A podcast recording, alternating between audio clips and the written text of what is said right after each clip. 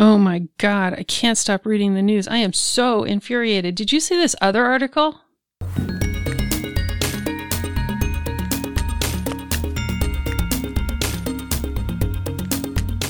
Hello, I'm Cianna Stewart, founder of the No Complaining Project. I define complaining as expressing grief, pain, or discontent without contributing to solving the problem. Many of us complain as an unconscious habit, and it's hurting us and the people around us in more ways than we realize. My goal is to share tools and information to support you in changing your life and improving your relationships by shifting from complaining to taking action. Quitting complaining seems simple, but it goes deep, and once you stop, you'll never want to start again. I hope you'll join me in going NoCo. NoCo for no complaining. Your world will look different if you do.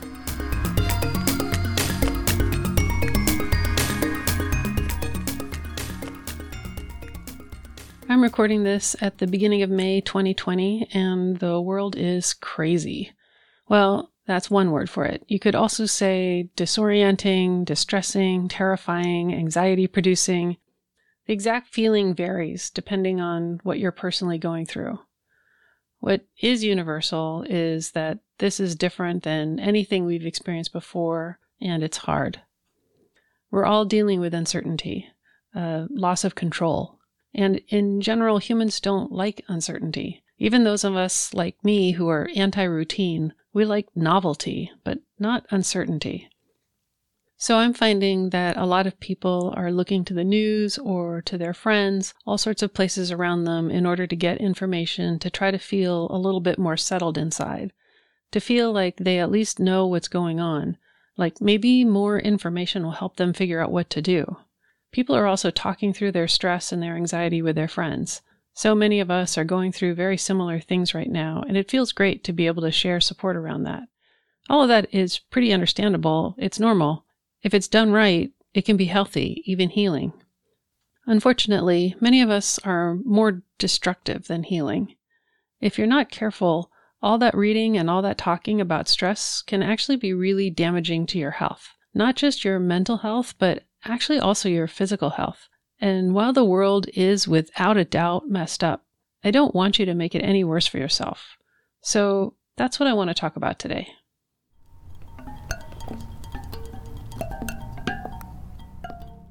What I'm concerned about is, for example, say you're someone who's feeling anxiety or stress about the current situation in the world. Maybe you read some articles online or saw someone posting something on social media which made you concerned. Maybe you then went looking for more articles on that same topic so you could learn more about it, read some opinion pieces, watched a video. Maybe after that, you saw some other articles on a similar topic that warned you about the dangers of something else that's related, so you started looking into those as well. Maybe you found yourself having lost more time than you intended doing this, and it seems like this happens almost every day. Or maybe you're talking with a friend about your frustration or your anger. You know your friend is going through a similar thing, you swap stories back and forth. You're both getting more worked up as you talk.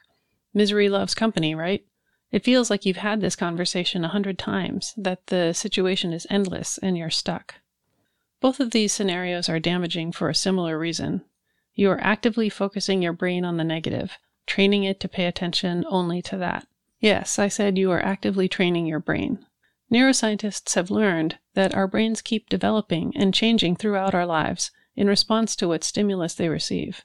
This is called neuroplasticity, and it's incredibly powerful, and you can use it to your advantage if you understand it and work with it.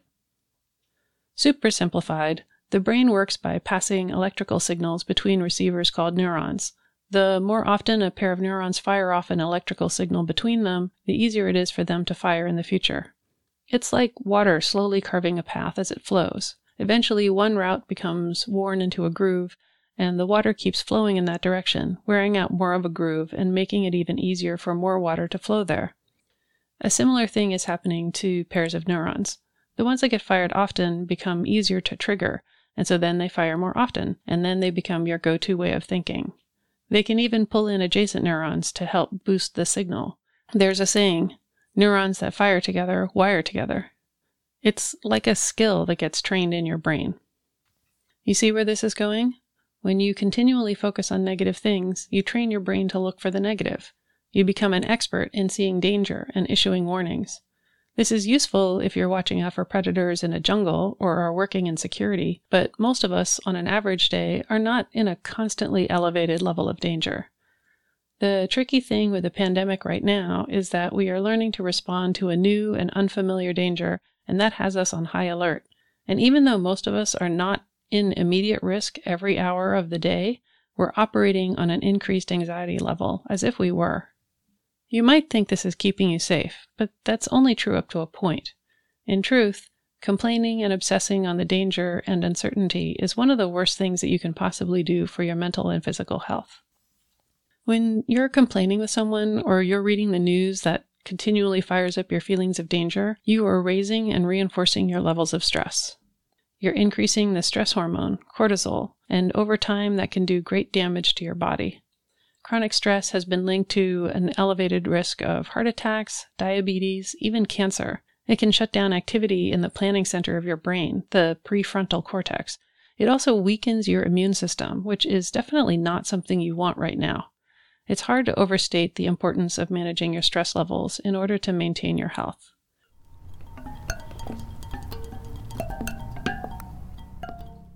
Habitual complaining also puts you at greater risk for depression. I look at studies on rumination to understand this because rumination is defined simply as repeating a thought or concern without completion, meaning that something is going around and around in your head and you're doing nothing about it to get out of that loop. That's basically how I define complaining. We've all found ourselves doing this at some point, but when it becomes a dominant form of thought, then you are oiling the wheels towards depression, speeding things up if you're already at risk.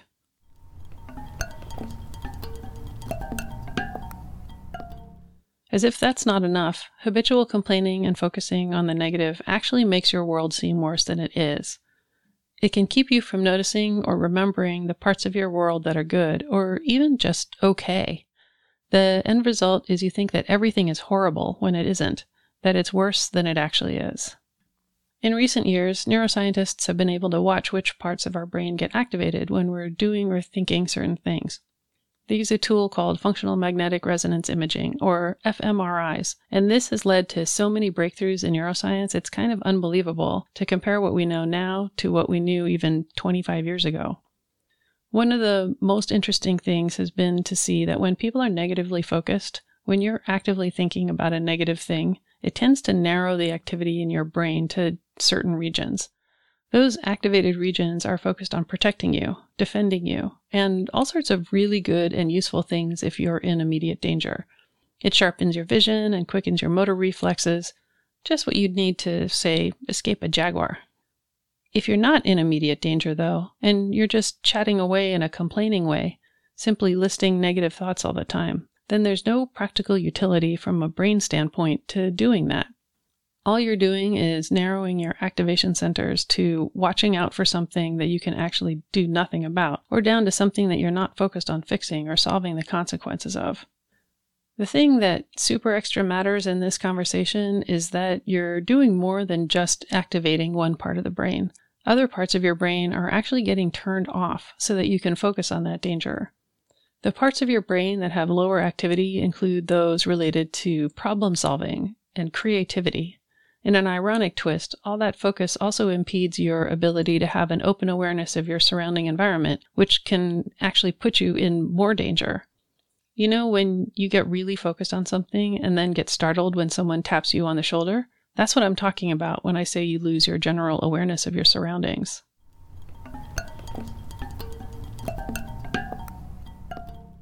Lastly, when I say that habitual complaining can keep you from noticing the good things in your environment, that's not an exaggeration. Studies have shown we have attentional bias, meaning that what we see is affected by what we choose to look for.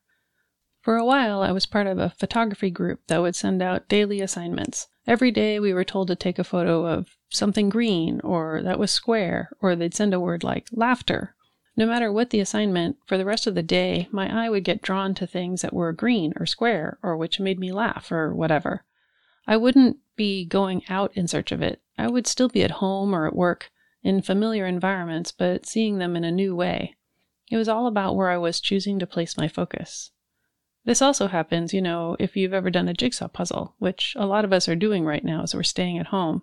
You know, you've got that one particular shape that you're looking for or one particular color, and you just keep scanning through this field of pieces, and then that piece pops out at you.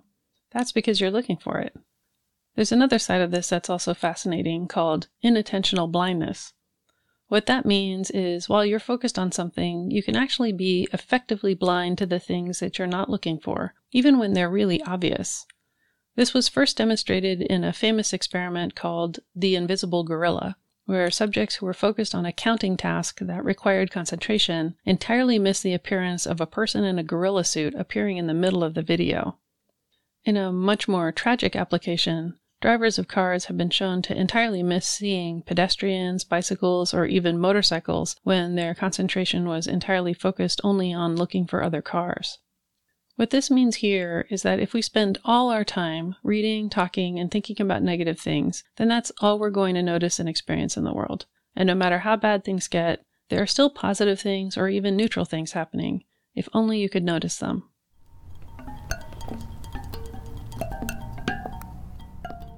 So, what to do?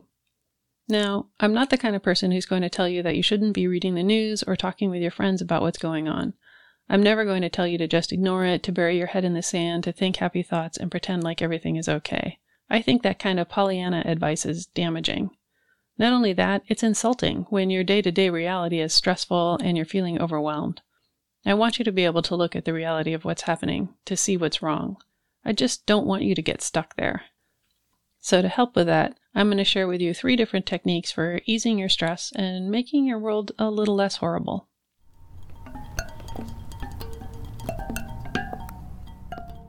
One of the easiest things that I'm sure you've heard about start a gratitude practice. So you understand why it's actually important and not just woo woo. I want to explain to you why this works and then give you a couple of easy ways to do it. What's actually happening in your brain when you start a gratitude practice is another trick of focusing. Let's say you decide that every day you're going to write down three things that you're grateful for. In order to do this, you'll have to start scanning through your day, through your life, looking for positive things to write down. The practice forces you to change your focus away from the negative and towards the positive, even if just for five minutes a day.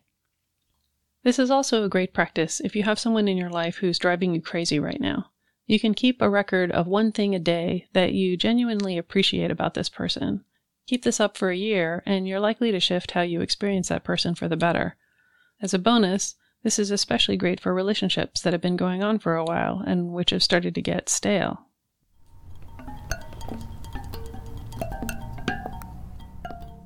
Now, I know that sometimes it's really hard when you're deep in it to think of things that are positive. The gratitude practice can sometimes feel like too much work. In those situations, if it gets too tough, I don't want you to beat yourself up. As an alternative, after every time you complain about something, just add, and I am so grateful. You don't have to say anything else. You don't have to say what you're grateful for. Just every time you catch yourself complaining, say, and I am so grateful. Some people like to say, and I am so blessed instead. Either one of those works. The goal here, and why it's important to say and at the beginning, is that it's a way to be inclusive of a wider reality. It's an acknowledgement that the world is complex, and every minute of every day bad things are happening, especially now, but good things are also happening. There were dolphins swimming through bioluminescent waters last week in San Diego. There was someone singing on a balcony. A baby was born today. The sun rose. These are all things that also happen today, in addition to everything else that's bad that gets reported.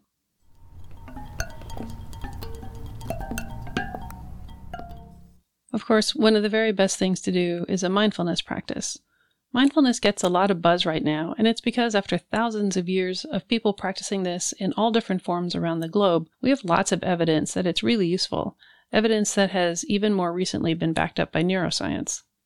If you haven't practiced it before, or don't really understand what it is, don't be put off by thinking that you have to go into the mountains or give up hours of every day or make it some elaborate thing. Mindfulness is really very simple. It's really just training your ability to choose where you're placing your focus. That's it. Choosing to be present in this moment and choosing what you're paying attention to. You can do mindfulness training in a number of ways. You can do a formal mindfulness practice, even if it's five or 10 minutes a day. That will be enough to help you learn to focus. There are lots of apps and courses on doing that. Here, I want to just give you one short exercise that you can do anytime, anywhere to get yourself into the present moment. All you need to do is get focused and go through each of your senses.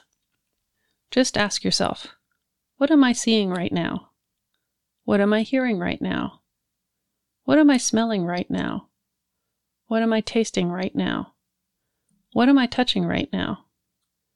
After each question, take a moment and try to really experience whatever is happening through that sense. If there are two of you who want to practice together, here's another cool exercise. Set a timer for five minutes, look into each other's eyes, and take turns sharing what you're noticing. You just say, Right now I am noticing whatever. Make it short and don't go into what it means or anything. Just say things like, Right now I am noticing the sun bouncing through the window off the neighbor's house. Or, Right now I am noticing that my shoulders feel cool. Or, Right now I'm noticing laughter bubbling up in my stomach.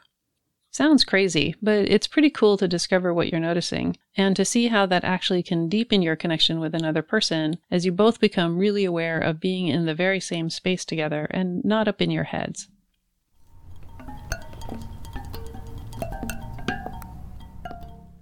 To summarize all that, don't sabotage your ability to experience some relief and maybe even pleasure from your world right now. Take action to help keep yourself from getting so caught up in the bad news that you're not able to see anything that's good. Add or reinforce your gratitude practice. Practice mindfulness.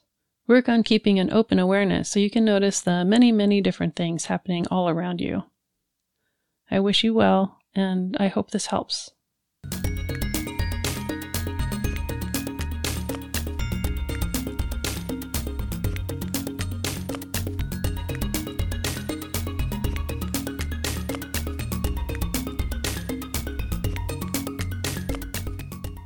Thank you for choosing to join me today on the No Complaining Project podcast.